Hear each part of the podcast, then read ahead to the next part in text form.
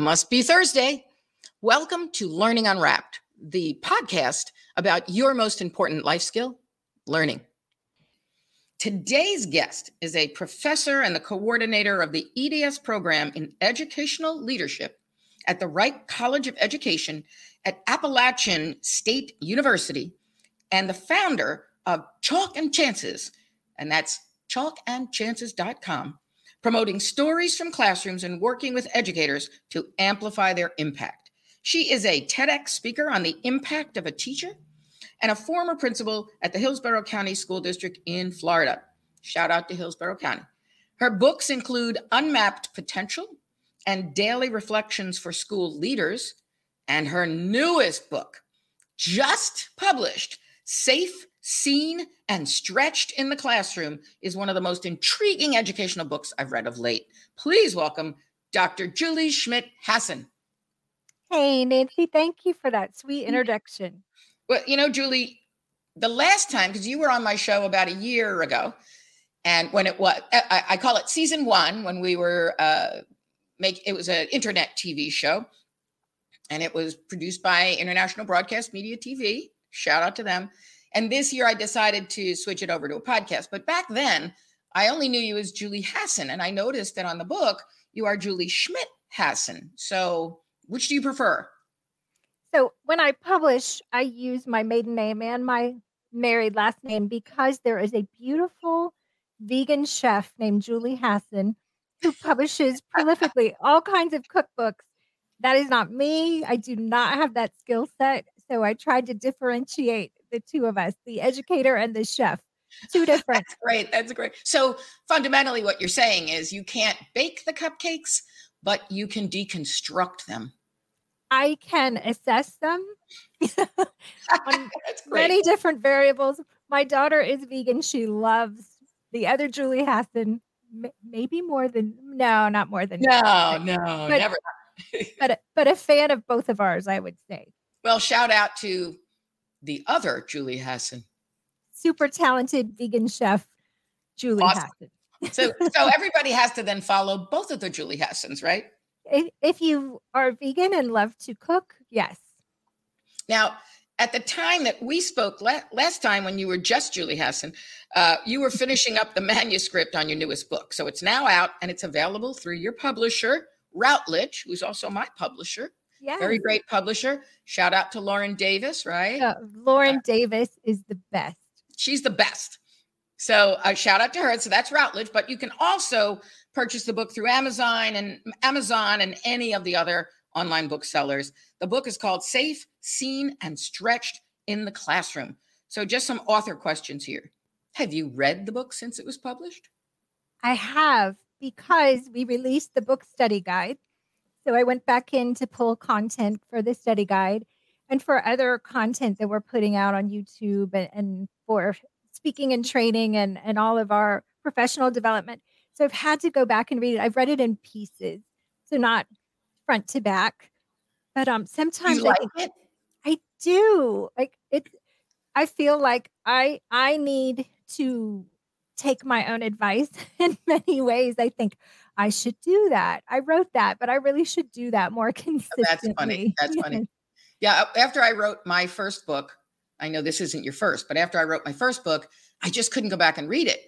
And mm-hmm. then my team at IDE Corp, our educational consulting company, said, Well, we need to read your book as a company read. And I thought, but then I'm going to have to read it. So I read it, and I want to say it was months after it was published. And I, as I was reading it, I was saying, that was pretty good. Oh, I like that. So it sounds like you were having the same experience. Like, wow, that was I made a good statement there, as I though did. we're like, surprised, like, I, right? I sounded so coherent and kind of smart. So it was good. I love to go back and look at and and I do this for my my own children too. Like look at writing that you did at different points in time because it so captures what you were thinking and what was important. So I try to go back and read things I've written before with a little bit of grace for myself and, and understanding that's where I was at that at that point. Um, my mom pulled out a third grade essay. We had to write about what we want to be when we grow up. So my essay, because it was always a, you know, really focused high achiever, was about my desire to be Mrs. John Travolta. It was a well constructed essay with all the reasons why. That's great. That's great. How'd that work out for you?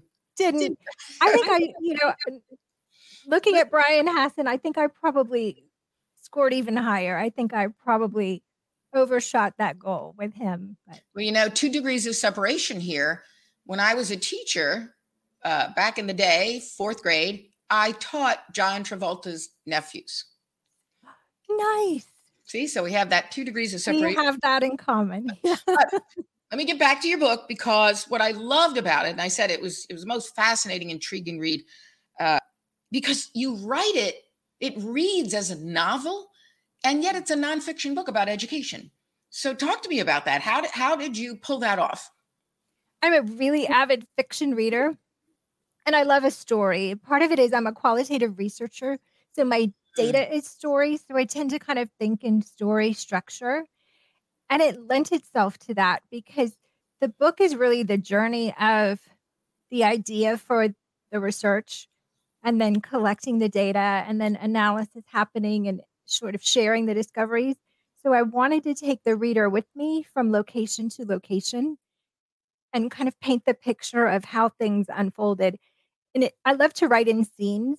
So it was fun to write a scene at the farmer's market or af- at the craft fair or on a university campus or in a public park and really paint that picture. It, it was a fun way to write it. And I hope it was an engaging way to read it. Oh, it was. And I love what you just said about you want to take the reader, you know, from place to place on the journey. That's that's and you accomplished that. Amazing book. Um, so t- you mentioned the data. Talk a little bit about how you collected data, because this really started as a research study that then wrote itself into a book. It did. It started when I became a professor and I was told you need a research focus. What are you going to write about? What are you going to study? I'm a qualitative researcher by training from my doctoral program. So I study things with interviews and observations. And when I became a professor, my beloved Mrs. Russell, my first grade teacher, retired at that same time. And I really wanted to know what do teachers like Mrs. Russell do that make a lasting impact on those of us who were students. Wow. Um, love Miss Russell. And some some of my other most impactful teachers retired right around that time. So I started by interviewing teachers about their impact, which was not good research design because we don't know what our impact is. Right. And we know what we hope it is, but unless a student comes back or sends us a letter or we get some other kind of validation of that impact, we don't have any way to know. So I decided the only way to really know is to talk to former students. They are not hard to find, they're everywhere. So I worked with our Office of Research Design on my campus and looked at how do we put ourselves in places where there's a diverse group of people and how do we invite them in to talk to us about teachers so i went to office depot and got a sign i brought props to our talk today so here's my sign so wait my corrugated sign let see if i could Get it in the camera here. Podcast. Oh, that's a good one. Right, right there. All right, that's a good one. It says, "Let's, Let's chat about a teacher you remember." I love so, that.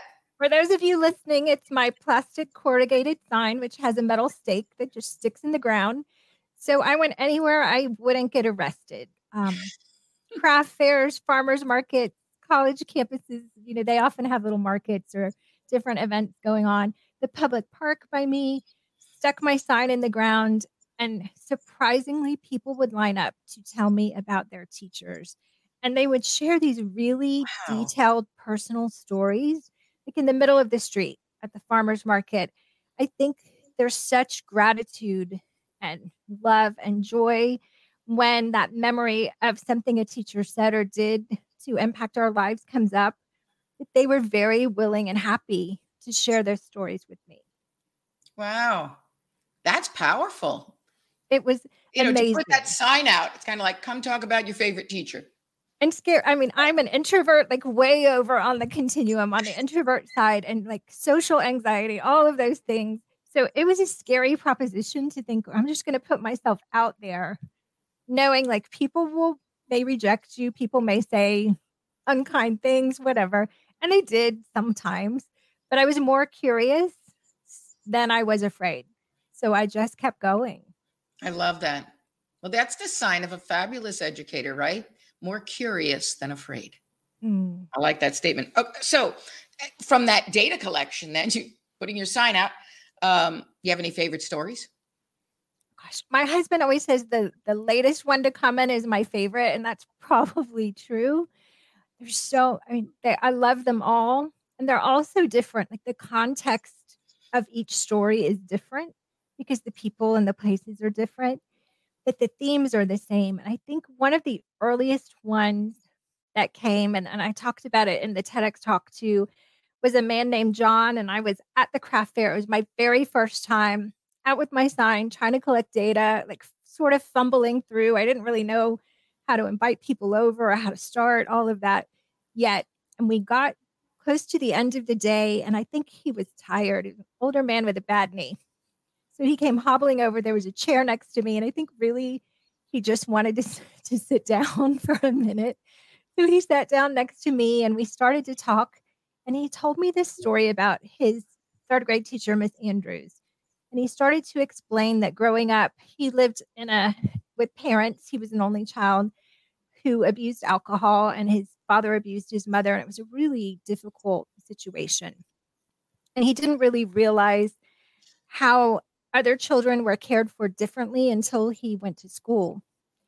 And then he would notice that they brought in, you know, carefully packed snacks and they had carefully cleaned clothes. And he started to feel very different than other kids. So his mm. teacher, Miss Andrews, would invite him over after school and feed him snacks. And one day he was leaving and she handed him this package. It was wrapped in brown paper, tied up with string. This was many decades ago. And he ran home to open that package and it was three brand new school shirts. Like I don't know how she, how she knew, but what he said after that is really what stuck with me. He said it made me feel so worthy and it made me feel so loved. And because I felt worthy from then on, I made better decisions. And I could have gone on the path that my father went, but instead I would remind myself Miss Andrews loves me. I'm worthy because Miss Andrews cared for me. And he said, I know she couldn't have had much herself, but she saw me and she noticed what I needed and she did this for me. And he became the father of two adopted daughters. He became a firefighter, like just loved on people and made such an impact on others because this teacher poured into him and I think that was the moment for me when I knew like there's something here about asking this question and hearing these stories that can help us be not just better teachers, but better humans. What a fun experience for you to be able to just sit and listen to and then have the data from that, listen to people tell their stories. And what a that, that story gave me chills, you know? Oh, so beautiful. I mean, Miss Andrews. Good. Shout out to Miss Andrews. Uh, and uh, wow. All right. So so talk then about the title because that there's the safe part. right? Yes. Um. So after I had probably 50 stories, maybe close to 100, I began to do analysis on the data and, and I started with coding like, what are the words people use over and over? And then I went a little deeper. What are the themes here that repeat? And it became really clear really quickly. People talked about feeling safe as he had done. Miss Andrews' classroom was the place he felt safe. They talked about feeling seen. So that this teacher noticed something about them and responded, noticed a need, noticed a strength, responded to their interest, made them feel accepted and loved. But accepted and loved just as they are also saw their potential and stretched them. So help them move from where they are to where they can be and there was a little bit of tough love in a lot of these stories. So we always think about oh, the sweet, warm, fuzzy stuff, but the challenge was important stretching their perspective, stretching their thinking, stretching what they believe is possible for them. And safe, seen, and stretched kept coming up over and over. Now we're over 400 stories in, still mm. not an exception to these themes. That's awesome. You know, when I think back to my favorite teacher was Phyllis Malloy. At uh, I was at the uh, uh, what was it? Uh, I can't even remember the name of my school. Ramapo Senior High School in East Ramapo School District in New York. And when I completed my doctoral def- the defense of my doctoral dissertation, and they said to me, you know, now you're a doctor. I went directly to school and delivered a copy of my dissertation to her that I had dedicated to her. Oh. And it, and it was because all through school. Now, interestingly enough, I had recently had occasion to go back and read some of my old report cards. And my first grade teacher said, She's not a very good writer. She needs to develop her skills. So I guess I managed to pull that off later. But that through, say, middle school, my te- my teachers would say how creative I was, and I had this wonderful, fabulous, nice teacher in ninth grade who just said, you know, everything I wrote was an A, creative, creative, creative. She loved my creativity, which in retrospect, I'm actually very happy that I first got noticed for my creativity, you know? And then when I was in high school, I handed in my first paper to Phyllis Malloy and it came back with a big red D on it. Now, of course, I'd never gotten a D in my life. So after school, I went up to her kind of nonplussed. I'm like, ah, oh, I've never gotten a D. Like, what, what did I do wrong? And she looked at me and she said, Well, first of all, the entire essay is one paragraph. And I said, What's a paragraph? So think about this. Back in the day, I'm 66 years old. I made it all the way to 10th grade without really knowing what a paragraph was. And I and she, she then said started talking to me about some of the structures I needed to use and she said but feel free to go back and write it again and if you want to submit it again I'll regrade it. So I did and I came back and it was a C and I said to her like a C still isn't good enough. So she offered some more uh, ideas and I went back and I did it again and I finally got an A. And the interesting thing is, God bless her, that I ended up getting an A in the class. Like her belief was if you're willing to put in the time and effort to get better and better and better, I'm going to let you land where you landed instead of punishing you for getting that initial D. But, and I think it's so interesting to me because I loved her because she stretched me, really stretched me. So I go to that, oh. you know, that story. And, and while, and it was interesting because I recently, we have another podcast coming out with Pete Sturgis, who uh, is the head of the, uh, I can't even remember the whole title, but the head of the Foundational League of um, Football, Soccer in England. Mm-hmm. And we were just talking about how important it is not to simply drill kids in the skills and the techniques, but also let them be creative and develop strategies. So in a way, I'm very glad that she that all along I was encouraged for my creativity because, and it was true in 10th grade, within three papers, I knew how to write. I learned all the techniques of writing afterwards, but I learned the storytelling aspect, the creativity mm-hmm. all along. So, geez, Julie, I'm just adding to the stories over here. I'm, I'm, I'm adding that to my data right now. That's a great story. And I love that her focus wasn't on what you came in not knowing and your deficits her focus was on where you wanted to be and she saw her role and how to help you get there. That's yeah. stretched. yeah. It? That's beautiful. Yeah. Totally stretched. And there was something else she did, if I'm going to shout out to Phyllis Malloy, that uh, she gave us Warriner's grammar book. How many of you remember? Oh, Miss Malloy. Yes. Warriner's grammar book. But she said to us, I'm not going to just teach lessons from this. I want you to have it. You can leave it at home for now you will need it, refer to it. But we're really going to talk about literature. So she really, we just engaged in wonderful conversations about all of the insights and the nuances of writing. But when she read through our papers and realized that perhaps we didn't know whether to use which or that, she would then teach the lesson. And it is interesting mm-hmm. that in my career in changing education, I'm all about don't teach the skills first put students in a real world problem, give them a, a, a, compelling real world problem to solve or a challenge so that they are excited about it, they will seek out the learning for the skills. And it just Yeah. flips. Uh, uh, I'm actually writing a blog post, blog post now on teacher retention, and I talk about we need to be a little bit counterintuitive. You know, you don't you don't actually need the technique of writing to write. Just start writing because you can then go back later, right? and fix what you've written. Yeah, and fi- and- find find what you need, whether it's Grammarly or whatever. And I think about that all of the time. You know, since my work has come out, I love to think about the work other people are doing and where the intersections are. You know, I Mhm. just talked to Tammy Musiowsky, who talks about being minimalist and like how that getting rid of distractions can strengthen our relationships. But I think about your work so much with IDE because really you talk about creating this safe space for kids to explore and learn and then appeal to their interest and their own motivation which is feeling seen but talk about like stretched putting them in these project based real world kinds of learning situations it's such a stretching thing so there's so many ways i think our work goes together Right. I love the way you just brought that. The learner active technology infused classroom is all about being safe, seen, and stretched. And you're right.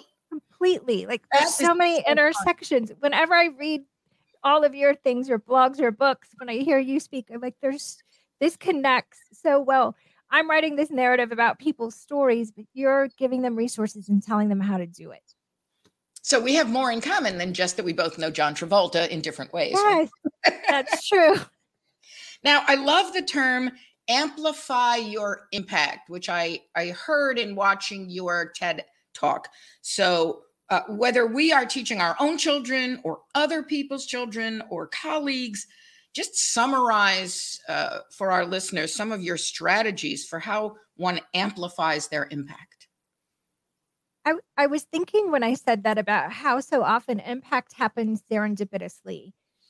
We say the right thing to the right person at the right time. You know, a kid has a need, we recognize the need, we do the right thing somehow, and we make this impact. But we could do that so much more consistently and intentionally if we knew how. So I love that the sort of safe, seen, and stretched framework because now that I know that, I teach, I teach grad students. I can make sure that I do those things with my students. So making sure they feel safe. You know, we spend a lot of time building trust as a community of learners, as a professor who's giving them feedback. We spend a lot of time getting to know them as individuals. So helping them feel seen. I want to know what their goals are. I want to know what they're struggling with. And then, of course, stretching. They're aspiring leaders. So, how do I push them a little to take on some more leadership responsibilities? And how do I coach them in doing that?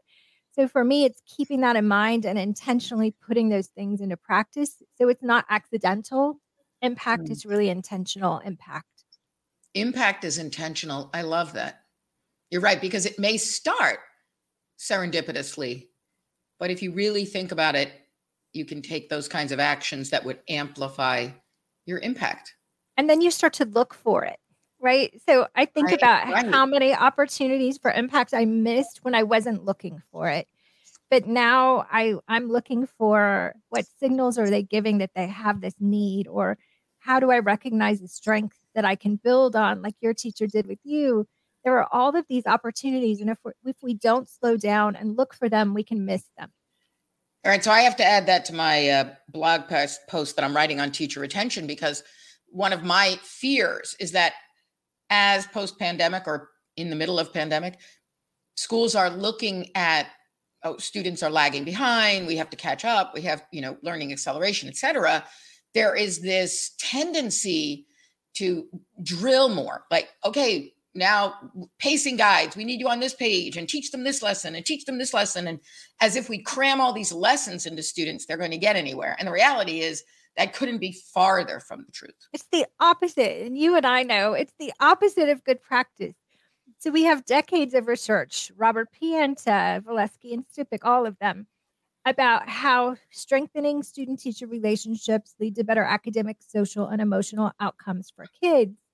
And I worry that we are distracting teachers and we are not leaving them time to build relationships by insisting that they stick to these real strict curriculum calendars and keep cramming things in. And even when students maybe don't have the foundation for it. It's on the calendar. And so we have to do it. And Right. it's such bad practice. But in addition to student outcomes, that's where teacher satisfaction comes in. Like stronger relationships with students are what keep teachers in teaching. So Yes. we're we're shooting ourselves in the foot on both counts. We're losing our teachers and our kids kids are not getting where they need to be because we're not allowing them to focus on building these relationships, building these communities. Right. And it's interesting. Uh, you really have me thinking now. So, about safe, seen, and stretched. When I was teaching middle school math and I was teaching the students who weren't succeeding, I just kind of threw my hands up in the air and changed everything. And I took a totally problem based approach to learning. So, it was just here is a real world problem we have to solve. And the kids got so into, well, how do you do this? And how do you do that? And before you know it, I'm teaching math because they needed the math to figure out the problems. And I remember because I just I just wrote this as I'm drafting this blog post. He would walk by my classroom He- whenever visitors came to the school. He would definitely tour them past my classroom, and they would stand in the doorway looking in. And I would hear him say over and over again, "We're not sure what she does in there, but the test scores are good." And what was so fun about that, because the first year he said to me, your kids like blew away the tests. So did you cheat? And I said, Of course I didn't cheat. He said, Well, did you go around telling them, no, look at this one again? And I'm like, No. I said, But maybe it's because I was only a second year teacher, so I didn't really know. But I'm like, maybe it's because we spend all of our time tackling big challenges. And I think my students just saw the test as another big challenge to, to tackle, right? But I, but as you, as you're saying those words, I felt safe with him. I was Mm. actually fired from my first teaching job because I was too innovative. So this was my second teaching job, but I felt safe because he appreciated me because he saw me. I felt seen. He understood that I was going to be this creative, innovative, out of the box teacher. And then, you know, obviously I was stretched because he just kept challenging me and throwing it out there and giving me tougher classes. And so, even as teachers, so do you think? I know your answer to this, but I'm going to ask you anyway. Do you think that one of the uh, answers to teacher retention is making sure teachers feel safe, seen, and stretched? When I ask them what they need to say, the things they tell me fit right into that framework. So I used to get brought into schools and districts to speak or do professional development to help with instruction, effective instruction, effective classroom culture, all of these things. Lately, I get calls constantly. And I, it may be because of the TED Talk. I, I need to dig a little into why, how they're finding me in this in this area. But I get calls. We need you to come help our teachers not quit. so Right, right. I come, I share the stories, I talk about, you know, relationships with kids, why it matters, why it makes them feel good. It's interesting that they're starting to see that we can't focus all of our efforts on test scores, that those are a secondary outcome. Yes. That, I love that. They're the byproduct of good teaching. Mm-hmm. And that's when I switched up my teaching in my second year of teaching, I didn't, I wasn't thinking of, oh, I need to have the students pass the test. I just knew my students were like horribly disengaged and didn't care about math. And I actually said to them, come to class tomorrow. Don't bring your pens, pencils, books, nothing. Just come. I want to talk to you. And we got into a circle and talked. And I said, like, guys, you need to learn math. What's up? And they said to me, it's so boring. So I my goal was how will I engage my students better? And then they were engaged and we were all excited. And then when they took the state tests, they did beautifully. And I remember even my my principal said to me, uh, Nance, your students outpaced all of the regular ed kids in percentages. How did you teach percentages? And to this day, I love the answer. I didn't get to that chapter. Huh. But I when- didn't even teach percentages. That's what you did was build their efficacy. Yes. You took, you took kids who did not think of themselves as kids who could do math, and you showed them they were kids who could do math, which made them willing to take on a challenge because I'm a kid who can do some math, right? Right. It's there as we build their competence in something, if we also build their confidence, they're they're going to do well. They're going to try hard things. They're going to sustain through challenges. The fact that you did that for them showed in that they didn't give up on that test. They didn't Christmas tree it when it got hard. They knew they could figure it out. Right, right. And I love that you use the word efficacy because that's what I speak on. And that's what the Learner Active Technology Infused Classroom Framework is all about engagement, empowerment, and efficacy. And I think if we engage and empower students, we get to efficacy. And I think also from the teacher retention end, if we engage and empower our teachers in term in instead of disempowering them and asking them to just be on this page by this day and do exactly what's in this book, we will build efficacious teachers and they will change the world. They they're they're so capable of it and they're so passionate about it and we just beat it out of them. Yeah, Julie, you and I could go on forever and just you know make these connections. But let me read an excerpt from your book. I hope I'm as good as Audible on this. Uh, th- this isn't one of your stories, but this is actually probably your analysis or your findings from the stories. Comparisons may happen openly in classrooms, such as scores on a chart or comments in front of the class. But more often, comparisons of ability in classrooms are more subtle. Students intuitively compare a teacher's interaction with peers to the teacher's interactions with themselves. And then you later in that same section share when students perceive their teachers are giving discretionary effort and making an investment in their success, they come to believe they must be worthy of that effort and investment. They make inferences about their own potential. On the flip side, a lack of interaction, simply assigning tasks with little regard for students' needs or interest, and giving minimal feedback sends strong messages about a student's lack of potential. And I love that this came out of your data talking to students. So, talk more about this. How can teachers check themselves to ensure they are amplifying their impact and not detracting from student success in a time of pacing guides and teacher disempowerment? And it's so much, kids are constantly making inferences about our beliefs but they're doing it based on our actions. Like you can have the most beautiful banner in your classroom that says all kids can learn, doesn't matter. Like they're watching what you do mm-hmm. and how you interact. So I saw it happen in a classroom a couple of years ago. I wrote about this in the book. I was in a third grade classroom. A principal invited me in just to do observations because some subgroups weren't making gains. Couldn't figure out why. So I sat in this third grade classroom, young teacher. She was teaching think at this point it was a science lesson, asking these really good higher order questions, just like we teach them in teacher prep programs like ours.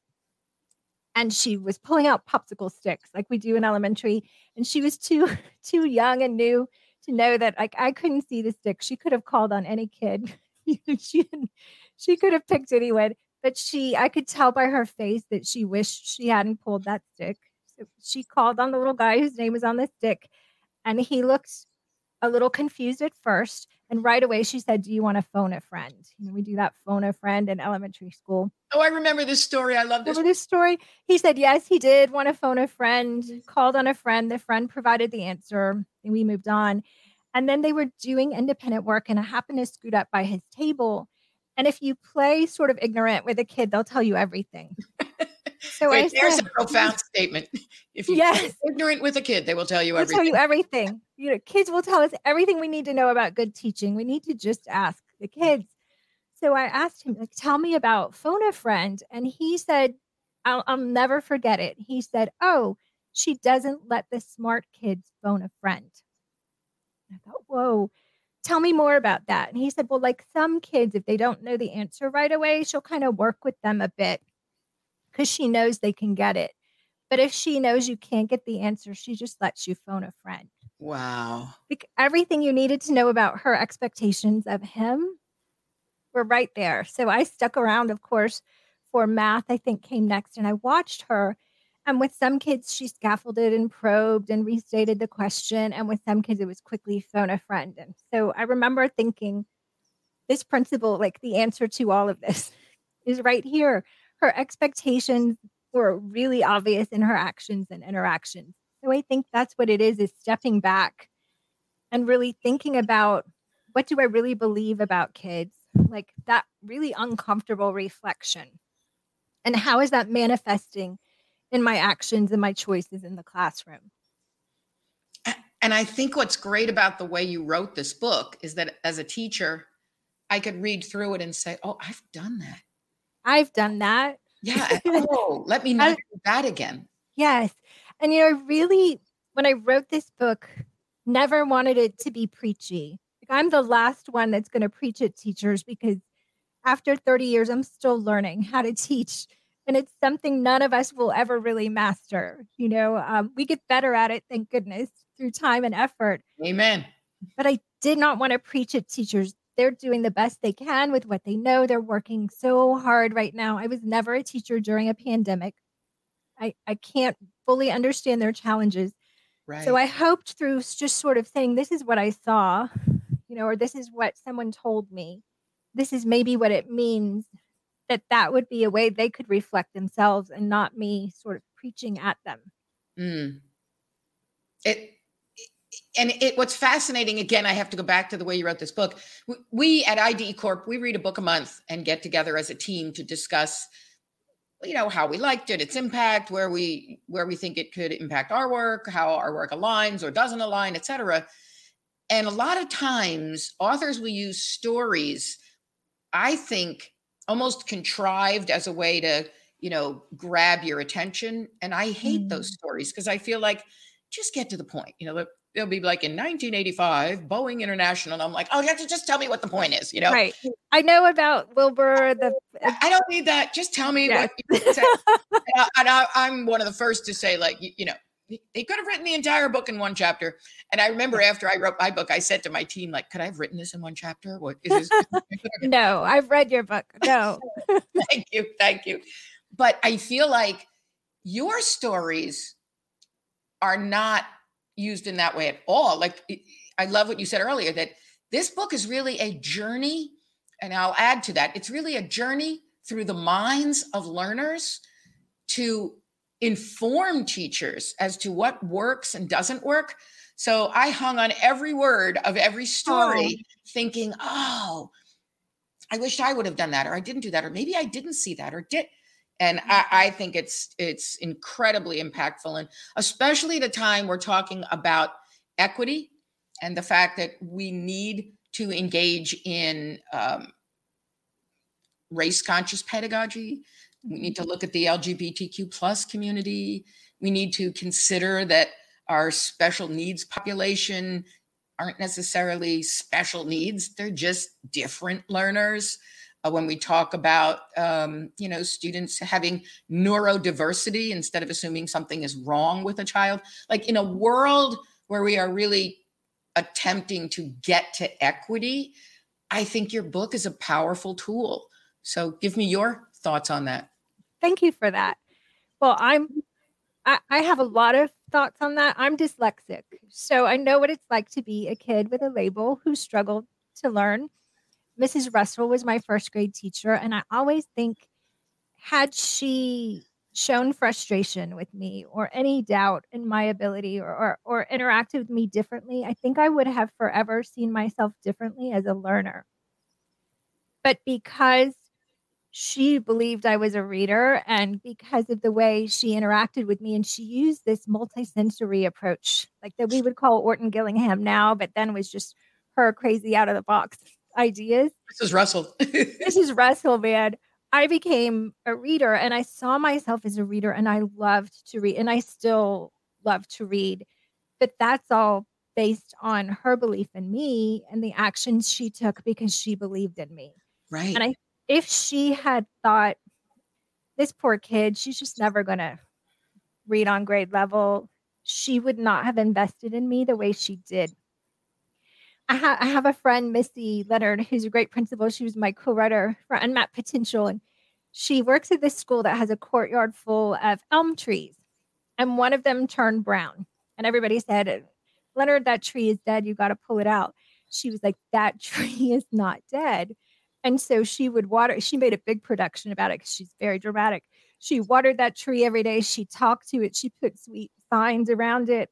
And then after a few weeks, some green leaves started coming and the tree came back. Wow. I think it's the best example for teachers of beliefs driving actions. Had she thought it was dead, She wouldn't have given it any time, attention. She wouldn't have poured discretionary effort into that tree. Mm. But because of her beliefs, she mm. did those things. And I think that's that's why we have to dig into what we believe about kids because it drives our actions and our interactions. And it's uncomfortable, especially now when we're talking about issues of equity. We have to look at our own backgrounds. We have to really think about our biases and question those beliefs and how they are manifesting in our classrooms. Wow. Okay. So, normally at this point, as we end the podcast, I say, okay, let's unwrap the learning. And I ask you another question, but you un- you just unwrapped the learning. so uh, it's that belief. What was the term you used? Beliefs. Um, I think they manifest in our actions and interactions in the classroom. Like what we do and the way we treat people is based on what we believe about them. And so I hope the stories in this book and kind of going on the journey with me will, if nothing else, help teachers reflect on those beliefs. Yes, that's fantastic. Well, got a mic drop right on the end. So, uh, safe, seen, and stretched. Amazing book.